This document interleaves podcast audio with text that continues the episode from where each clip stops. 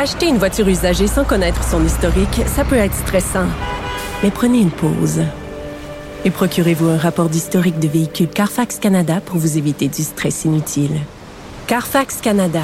Achetez l'esprit tranquille.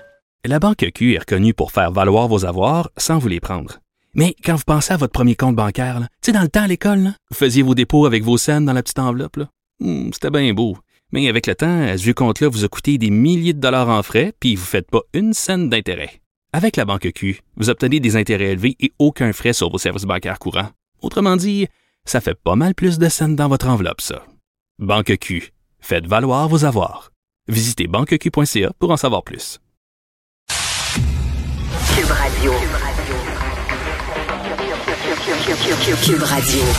En direct à. C'est le moment d'aller rejoindre Richard Martineau dans les studios de Cube Radio. Salut Richard. Salut Audrey. Alors tout le monde parle du troisième lien aujourd'hui. Hein? C'est Oui. le gros sujet du jour. D'ailleurs, c'est d'ailleurs la conférence de presse, le, le, le point là-dessus. Et, écoute, là, Importante volte-face de la CAQ, Richard, et la ministre qui a pris plusieurs minutes à expliquer les raisons qui ont mené le gouvernement à Écoute, ce changement de c'est un cap. virage en U, c'est un U-turn en plein milieu d'un tunnel. là. vraiment, là, c'est un très grand euh, volte-face. C'est le troisième projet. Hein, sa, sa partie euh, au début, c'était le plus gros tunnel au monde. Ça va tellement être gros qu'il va falloir construire un tunnelier pour creuser ce tunnel-là. C'était les, les, les, les pyramides d'Égypte quasiment. Après ça, on va dire, ben écoute, finalement, ça va être deux tubes, un tube pour le transport commun, un tube pour les autos. Après ça, là, ça va être rien qu'un tube pour le transport en commun. Mais écoute, c'est de voir ces ministres-là qui ont mis leur tête en jeu. Hein.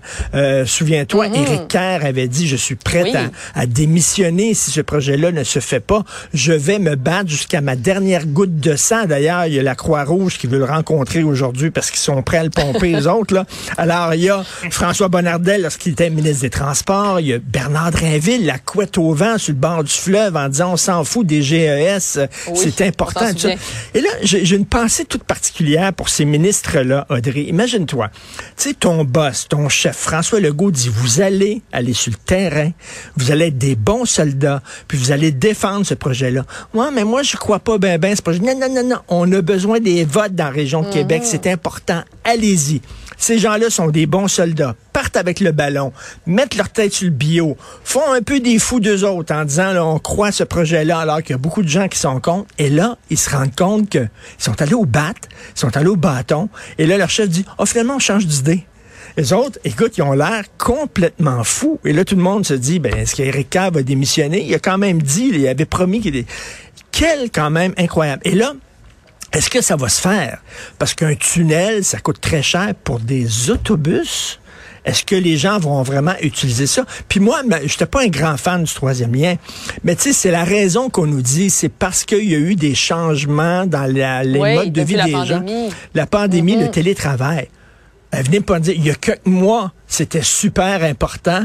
Et là, en quelques mois, soudainement, le télétravail a changé. Ce tunnel-là aurait été creusé pour les 80 prochaines années. C'était, sais, le télétravail, c'était en mode là. Est-ce que ça va être là encore dans un an, dans deux ans? On le sait pas pantoute, là, absolument pas. Venez pas me dire c'est à cause du télétravail. là.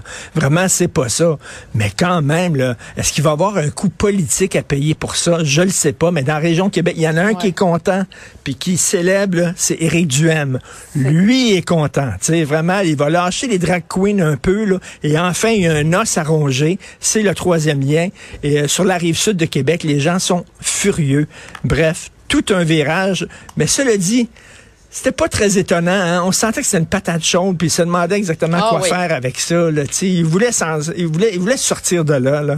Euh, et comme Ça fait Michel tellement David... longtemps qu'on en parle. Ben oui, ça Michel va faire euh, David... euh, réagir, ça c'est sûr encore. Michel David dans le devoir, il dit, se sont peinturés dans le coin, puis ils ont décidé de marcher sa peinture. Mais quand tu marches sa peinture, ça laisse des traces, dit Michel David, et l'image est très bonne. Effectivement, et euh, bon, on sent, comme on le disait, qu'il y avait beaucoup de réactions des gens qui sont contre à ce projet-là. Il y a des gens qui sont contre aussi la grève des fonctionnaires fédéraux en ce moment parce que ça a des impacts. L'art de se faire des amis, hein. il y a des gens qui vont devoir annuler leur voyage parce qu'ils n'ont pas leur passeport, des problèmes dans le milieu de l'immigration. Écoute, ils travaillent à temps plein puis il y a des problèmes. Fait que t'imagines quand ils sont en grève puis ils sont pas là, là ça va être tout croche là. Alors euh, il y a des gens qui sont pas contents. Je discutais cette semaine avec euh, le président du syndicat des euh, fonctionnaires de Revenu Canada, puis j'ai dit, tu sais, mm-hmm. habituellement quand les gens font de la grève, puis des fois il y a des automobiles qui passent, puis ils font put, put, put pour vous appuyer. Je dis, vous n'aurez pas beaucoup de put, put, put.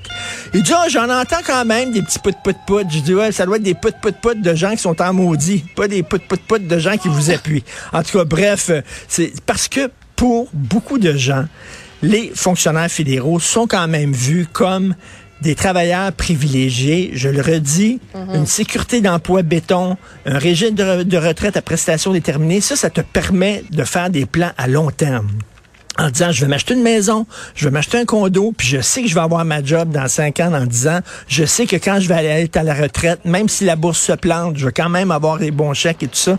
Qui peut faire des plans à long terme comme ça? On s'entend, là, c'est pas les mineurs de Germinal d'Émile Zola qui vont là euh, travailler, exploiter euh, le visage rempli de cambouis et de suie. C'est pas ça, c'est la classe moyenne supérieure, les fonctionnaires euh, du système fédéral, et là qui prennent en otage la population. Pas sûr que les gens sont vraiment derrière eux.